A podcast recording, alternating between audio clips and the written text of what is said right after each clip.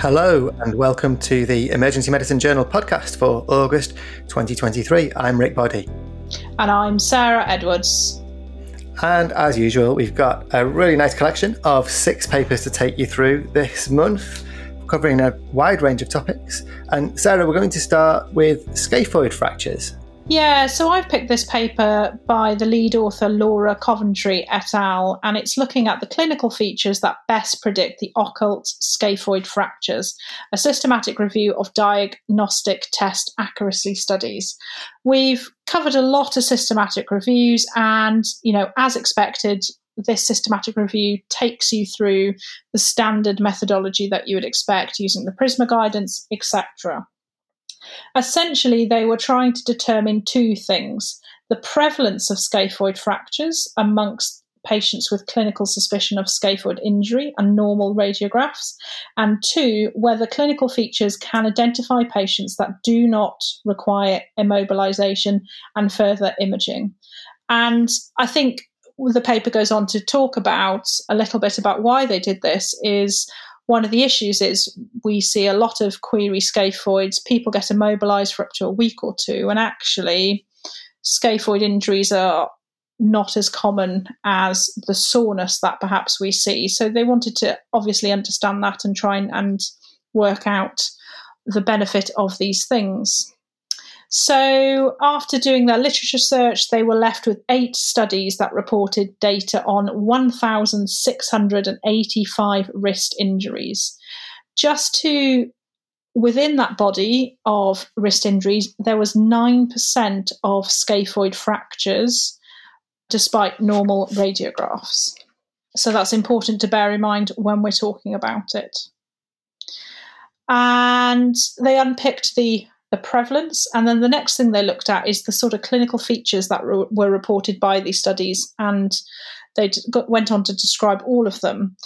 The most common tests were the scaphoid, uh, were the scaphoid compression test, in which pain occurs at the anatomical snuff box, and the longitudinal compression of the thumb, and also the scaphoid tubercle tenderness. Those were the three most common tests that people did across most of those studies.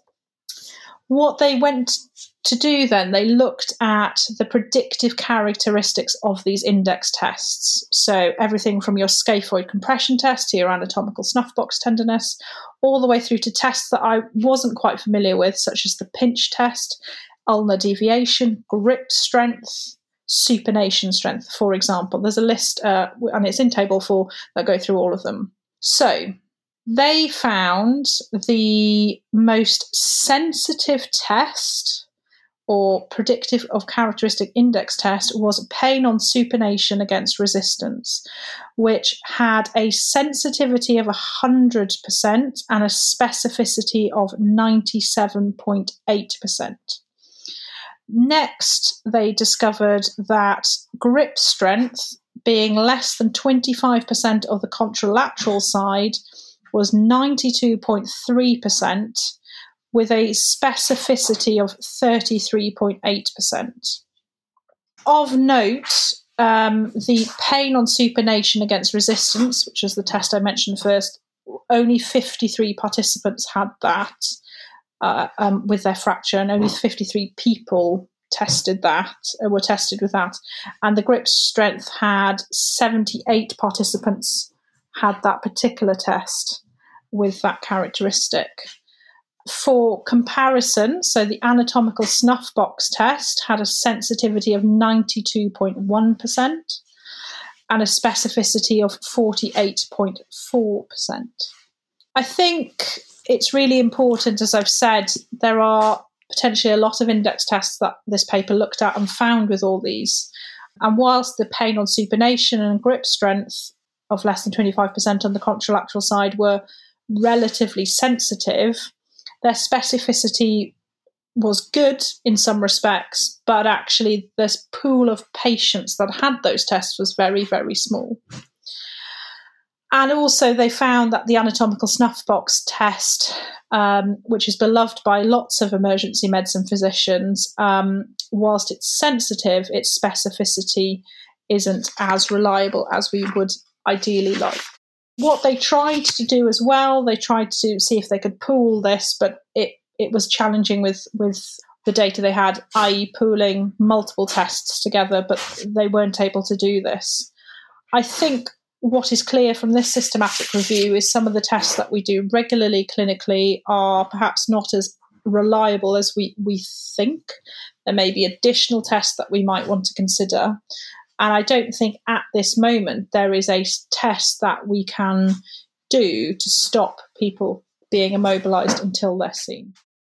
I think this is a very important question to ask because we rely on clinical findings to detect those occult scaphoid fractures with a normal x-ray. There's the only way of detecting them because we can't M R scan everybody. So suspicion is really important. The anatomical snuffbox tenderness is the mainstay of what we do, isn't it? If you're not tender there, people often say, oh, it's not scaphoid fracture, but you said that it said it's only ninety-two point three percent sensitive. So you still need to be a little careful in those patients. It's not ruling out everybody, is it? Uh, it was very interesting to see the pain on supination against resistance was one hundred percent sensitive. The confidence intervals are really wide, so I'll still have a little bit of caution before deciding that just because you pass that test, you know, you, you haven't got a scaphoid fracture. It doesn't necessarily mean that because the sample is small. But actually, I think that's very helpful to inform our practice. Uh, I'm quite surprised that sensitivity was so high, to be honest. The probability of an occult scaphoid fracture in the absence of all of those is likely to be pretty low. Yeah, and it's not a test I'm hugely familiar with, the pain on supination. I've had to go away and use um, a very popular search engine uh, to try and really understand how that test is done, and I'm still not quite clear with it in my mind. So I think there are clearly other tests that probably need a little bit more looking at to see their sensitivity and specificity, because as you said, this supination test, for example, and a couple of the other tests like the grip strength test was only done in a very small number of the participants. So I think it's watch this space. I think there's still more work to be done on our beloved scaphoid injury. Absolutely. Someone's got to, a great project to do to look at a clinical decision rule there, I'm sure. The next paper that we looked at was also a systematic review, and this time we looked at pain management. So this is a paper from Fiona Sampson and Maxine Johnson, who are based in Sheffield, and they asked, why is pain management so difficult in the emergency department? Uh, it's a very important and clinically relevant question. We know that we're not that great at it, particularly with all the pressures in the emergency department. So in this systematic review, the two authors have searched databases for studies that have looked either using qualitative or quantitative methods or a mixture at the barriers and enablers to providing adequate pain management in the emergency department. So they found twenty-four studies in total, twelve of which were quantitative, they were mainly surveys, and twelve qualitative studies. And I found this interesting based on the methodology, actually. We often see systematic reviews of quantitative studies. Here we've got a systematic review of qualitative research. So it's very interesting to see that approach where they've essentially done a, uh, identified the themes in the qualitative studies between them and presented the themes sort of as a whole from all of those studies. So very interesting method. They found some really interesting things. So there were five themes that emerged, and I'll just take you through those themes. The first is that pain management is seen as important by the staff, but not a clinical priority. So the staff generally said that they have to prioritise things that kill patients first, above the things that, you know, are just, I guess, to make people feel better. And there was a quote from a nurse saying, I don't necessarily see back pain as a priority compared to other things that come in, just to illustrate that. There was a feeling that we get desensitized to this. The E D is saturated with patients who are in pain, and it becomes normal that we've got patients in pain. So seeing them waiting while in pain becomes normal, and that's a barrier to providing adequate pain relief. The second theme was that staff don't believe there's a need to improve pain management. So there was some recognition that we're not brilliant at it, but there didn't seem to be a strong belief that we needed to change among the, the participants who were interviewed. And these were all clinicians involved in the care of patients in the emergency department. So there were there were a couple of things. One was that nurses felt perhaps they were powerless because they can't prescribe. They had to rely on the doctors to prescribe the pain relief. And there was another suggestion that maybe we need champions to champion adequate analgesia in the emergency department. And without that, perhaps will always struggle. The third theme was that the E D environment is chaotic and the, there are limitations with the staff roles which make it difficult to improve pain management. So there's just a quote from a doctor here to illustrate that. When you're battling to keep your head above water, it's very hard to aim for excellence. I think we can all relate to that with the current pressures. It is very chaotic and it's difficult in those, under those circumstances to recognise those patients who may be suffering with pain, perhaps silently. The fourth theme was that pain management is based on experience, not knowledge. That's a really interesting one. I guess you don't learn about how to provide decent pain relief from a textbook. It's passed down and it's based on experience. So you learn from those who have been there and done that. Uh, and that's a theme that was brought out from the literature. So uh, there's, there's a desire here for specific knowledge around various aspects of pain management. So things like the physiology of pain and knowledge, but the consequences that might actually help them. So more knowledge rather than just the experience could help to improve the care. There were a couple of interesting quotes on that one. This is the, the next theme that I'll go to, which is staff lack trust in the patient's ability to judge pain or manage it appropriately. So quote here, I'm going to give you two actually. A patient with a broken wrist gives a pain score of ten. All right, you shouldn't generalise, but a pain score of ten gets a triage code orange, which is very urgent. Naturally, that never happens. These patients mostly get the yellow code. So there's a sense there that you know, the patient's telling you ten out of ten, but the staff are downgrading it, saying, well, if I if I give you a ten out of ten, then I'm going to have to give you an orange priority, but I'm not going to do that. And the other quote I wanted to bring out was, the more you're there, the more they're like what we call dramatic. But when you walk away and no one's around, they're fine. We can probably all relate to that. And it just sort of highlights the fact that perhaps as busy clinicians, we can get a little bit cynical and a little bit judgmental, that perhaps we expect a patient in pain to be constantly demonstrating that to us by writhing in agony or showing emotion on their face or something, perhaps not recognizing that sometimes patients can be in a lot of pain, but not necessarily showing it to us. So I found this really interesting. The, just to finally mention, they tried to integrate these findings with those of the quantitative surveys, and the surveys had mainly sort of highlighted environmental factors rather than going into those descriptions as being important, like the busyness of the emergency department, et cetera. But there is one area of disagreement. The barrier of inability to medicate unless a diagnosis was made was the top-ranking barrier within the quantitative studies that they found, but was only mentioned briefly in qualitative studies. That's one that I always read about. You know, we, we need a diagnosis before we take the pain seriously. Suddenly, for example, if we know the patient's got acute pancreatitis, we take that pain a lot more seriously. But until we know that, we don't take it as seriously. And that was revealed in the quantitative studies, but didn't come out quite as much in the qualitative studies. Anyhow, some really interesting pearls of wisdom to guide our approach to pain management in the emergency department. Sarah? Yeah, absolutely. And I think it really highlights, and I recognise some of those statements, some of those sensitives, and sadly some of those judgmental thoughts. Um, so it's not a surprise to me. It's sad to hear it, but I think it highlights, you know, emergency medicine can be a really challenging environment for lots of things and pain management. And this also reflects the Royal College of Emergency Medicine's pain audits that they do as for different conditions and things. So I'm not surprised. It's about then taking what is the next step, really. Absolutely. And moving on from that, thinking about patient-centred things, you've taken a look at a scoping review of patient and public involvement in emergency care research. So getting your patients involved and the public involved within your research more so than just studying them has been increasingly a drive for lots of work and research, you know, probably in the last decade or so. More so than, you know, as I was saying, getting them involved and being the research participant, but actually getting them to shape and educate about how the study might be done, what the issues might be, and, and things like that. So this is a scoping review by Rachel Muir and team, and um, it's a scoping review that very much follows um, Arksey and O'Malley and reports it in a standardised way and uses the PRISMA sort of Um, search guidance.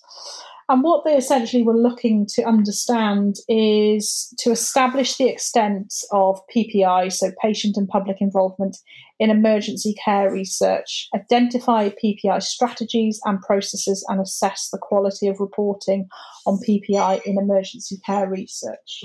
So things that were included, and I think it's important that we just briefly run through these. So studies which report on patient involvement in E D research, including but not limited to, for example, patient and consumer involvement in identifying topics for research, refining research questions, study design, shaping, data collection, et cetera. Undertaken, you know, and it's about the emergency department. They did it um, from January twenty ten all the way through to August of twenty ten. In the English language, peer-reviewed with no restrictions. And exclusion criteria were, will be what you'd think, which would be studies where patient involvement is limited to just being a research subject, uh, studies which focus on pre-hospital settings, and editorials, opinion pieces, abstracts, conference proceedings, such as that. So they did a very broad search, um, which ended up with sort of five thousand four hundred two articles were screened, and they whittled it down to twenty-eight studies that they did a full text review on. Geographically, the majority of these studies were conducted in countries with, you know, very high incomes, such as uh, the U S A, Canada, and the U K, and Australia, and with one study being conducted in Ghana. Mix of different types of studies, uh, some qualitative, some mixed methods, some um, experience-based co-design, and lots of detail within the paper about some of those those research papers. With the question around, you know, to what extent has P P I been used in emergency care research? Patients and the public were used in a variety of different ways, from engagement and you know, classification. Um, some were led and supported by, some were collaborative studies. The re- lots of studies just did a sort of a mixture of, you know, study design, focus groups, you know, trying to really understand that. Interestingly, the most common topics that were looked at were paediatric and mental health emergency care, with eleven studies involved in paediatric and youth-focused topics. Five studies were involving mental health care, suicidal ideation, and self-harm. Eight studies improved on E D processes and pathways, including diagnostics, errors, things such as that. And seven studies looked at a variety of things from stroke, uh, chronic disease, palliative and end-of-life care, asthma, renal and head injury. And then thinking about what strategies and approaches have been used um, to involve patients and the public in emergency care. P P I was frequently reported in the design of the study, interventions or materials. Of the twenty-eight studies that they looked at, twenty-one studies reported P P I contributions to the development of the research design, interventions, outcomes, et cetera. Nine studies reported P P I contributed contributed. Con- contributions on the development of emergency care pathways, services and processes, and five studies reported contributions um, around priority setting within emergency care research. The bottom line is, and the paper really highlights this well, is only twenty-eight studies involved patients, involved within the, you know, the key aspects that are involved within study design, out of, you know, probably several thousand studies that were published. And I think it's really important that this paper goes on, that we get patients involved and get the public involved to really get our studies right and asking the right questions for emergency medicine research. Yeah, I know firsthand exactly how valuable good patient and public involvement can be. I think we're getting better at this, but this paper just shows how far we've got to go, that we're not involving patients and public very often, but they can play such an instrumental role in every part of the study, from even prioritising and designing your research questions right through to how you disseminate your findings. So great to have that focus. So, and I think we're going on to you next, Rick, with your next paper. This is looking at multi-users within the emergency department.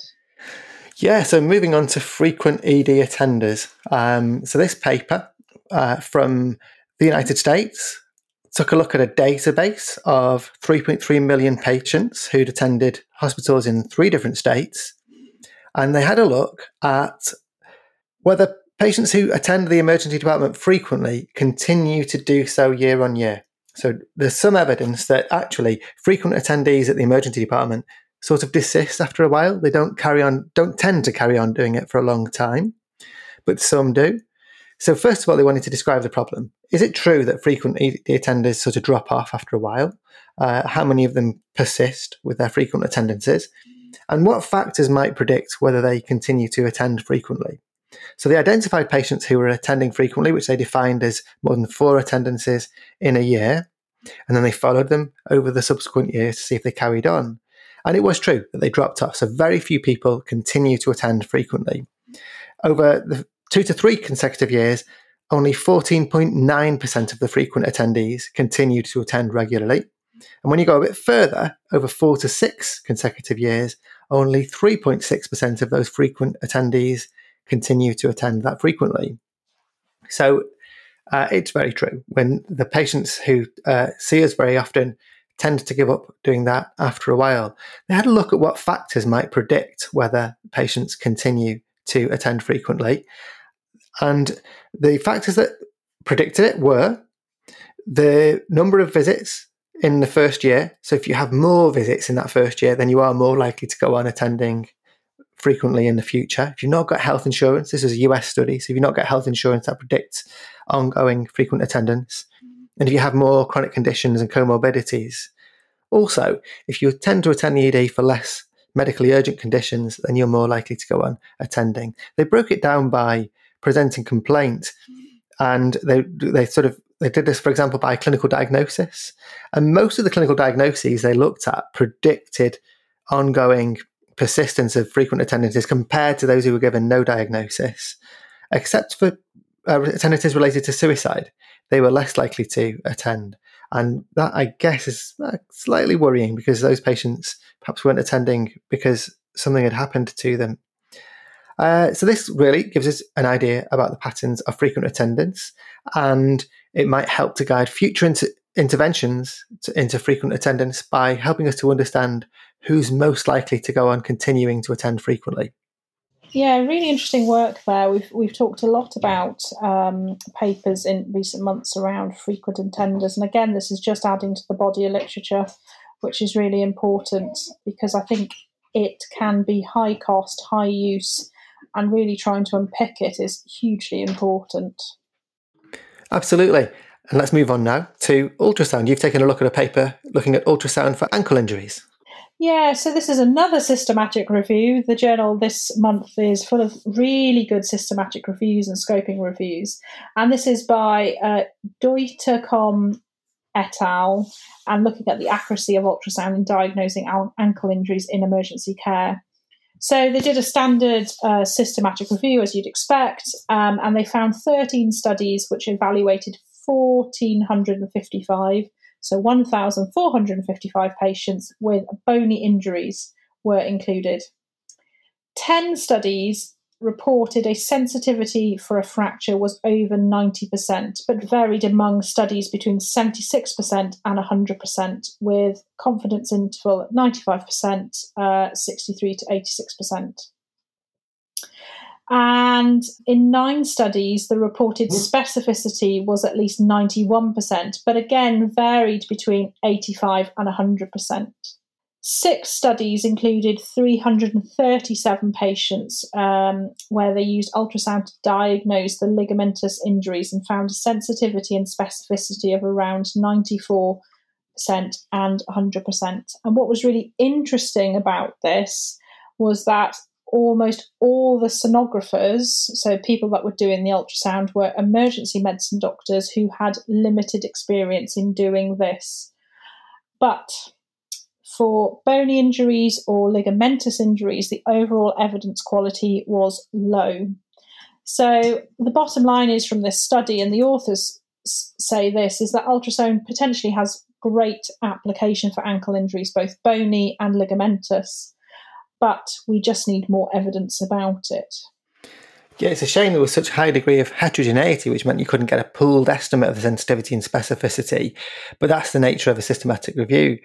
And the variation in sensitivity is quite telling, because a lot of these studies had really high sensitivity, but some had way too low sensitivity, seventy-six percent for it to be used clinically. I guess the next job is to have a look at, well, why did those studies have such a low sensitivity? Is there something about them? Do we need to standardise training? Is it something about the expertise of the user, for example, that could allow us to reliably get sensitivity at that higher end? Um, so I guess I wouldn't use it right now, but there's uh, scope for having a closer look at this and seeing if maybe with more structured training and a sort of robust expertise, perhaps we could achieve that high sensitivity that could obviate the need for X-ray. And I guess my final thought really is, what is it we're trying to do by ultrasounding the ankle? Is it just looking for a fracture? How bad is it? And what is the utility in diagnosing ligamentous injuries? I don't think we know, and I'm not sure the evidence from this paper suggests that we know either. Lastly, we're going to hand over to you for the last paper, which is about COVID, Rick. Yeah, so we've got a nice analysis here from a group of authors led by Stephanie Beresford in Liverpool, where they looked at data from the pandemic, so phase one and phase two of the pandemic, to see sort of patterns of escalation decisions, what predicted escalation decisions, and how did the prognosis of the patients uh, change based on the decisions that were made about escalation. So in Liverpool, they had a very interesting protocol whereby a senior critical care physician would review all of the patients admitted with COVID who required oxygen, and they'd make an immediate decision about escalation. So they included two hundred three patients, one hundred thirty-nine of them who were treated in the first wave of the pandemic and sixty-four in the second wave. And they found out that if you are deemed suitable for escalation, you were likely to be significantly younger. You had lower clinical frailty score, lower four C score, which is a mortality prediction score, compared to patients who were deemed uh, not to benefit from escalation. And as you might expect, the mortality for patients who weren't deemed suitable for escalation was significantly higher than the patients who weren't deemed suitable for escalation. There were a couple of interesting things within this. The use of D N A C P R decisions was greater in cohort one, in wave one. That sort of rings true. I guess we had less collective immunity, so that the disease was was much more seemed to be much more severe in wave one, and maybe that's reflected in, you know, those stats from cohort one. Perhaps it's because care homes were more affected, I'm not sure. Meanwhile, more patients were admitted to I C U in the second wave, more patients died in wave one, and more patients were deemed unsuitable for escalation in wave one than in wave two. So interesting description of experiences from the pandemic and the consequences of decisions around escalation. And I think what's interesting about that paper, that probably reflects my experience where I was working at the time, and I would imagine this probably is similar to your experience of where you were likely working at the time. I think there's a lot to learn from this, um, and hopefully we don't need to try it out in another pandemic. Certainly hope not. So that's been uh, um, you know, another really interesting month of papers in the E M J. There is even more. So make sure you check, do check out the journal as well, because you'll see more, more great stuff online. But that's enough for us from August. So thank you very much. And bye from me, and see you soon. Take care.